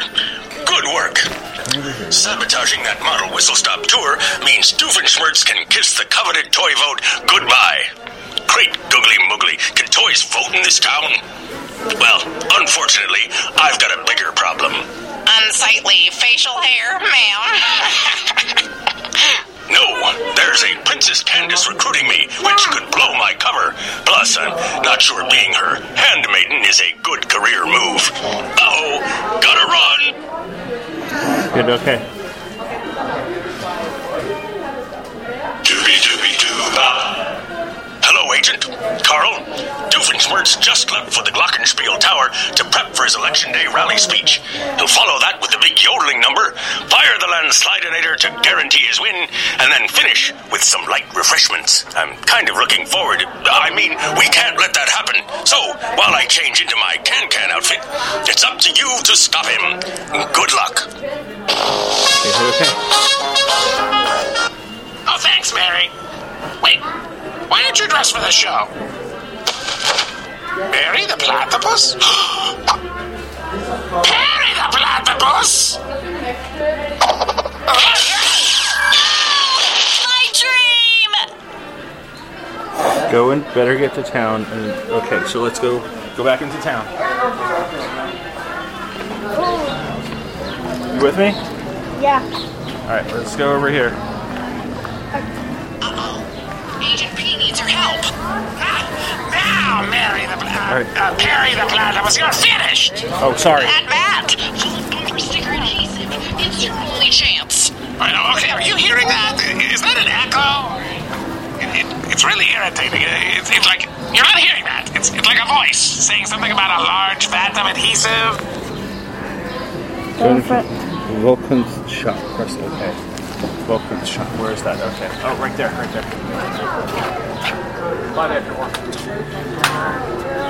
Look at the stained glass window. What is the man holding in his right hand? Okay, there's a stained glass. What is he holding in his right hand? Is it a hammer? A hammer. Press OK to dump adhesive on Doofenshmirtz. Now that's not gonna be good. Maybe if I run to the sink, I can wash it off before.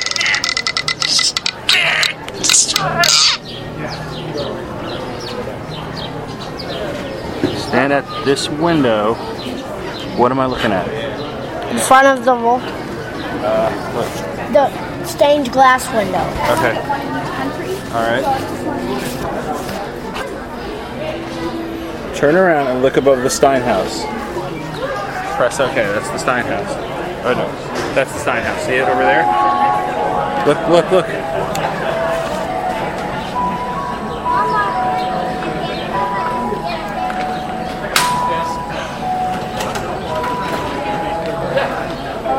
You looking at it? Yeah. Bury the platypus and not bury the platypus. Congratulations, Agent P. Thanks to you, the town is safe. Election results are in, and in a surprise upset, Doofenshmirtz wins. I won? I won! Yes, write in candidate Roger Doofenshmirtz has been elected mayor.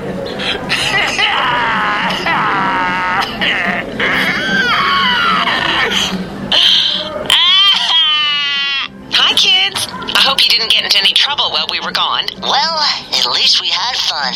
Oh, there you are, Perry. And that's a great piece to take us home. I intend to go back at some point because there's quite a lot more that I'd like to do and explore and honestly learn about the place. Disney World just fascinates me in that regard. I'm glad I've been able to have such great experiences there.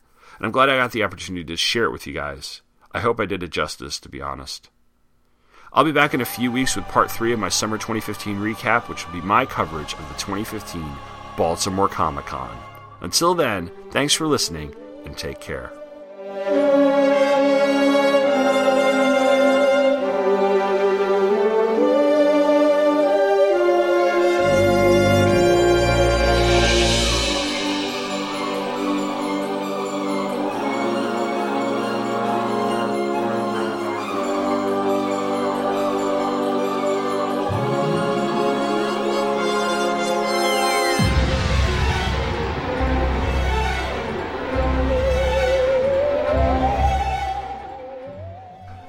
Have reached the end of another episode of Pop Culture Affidavit.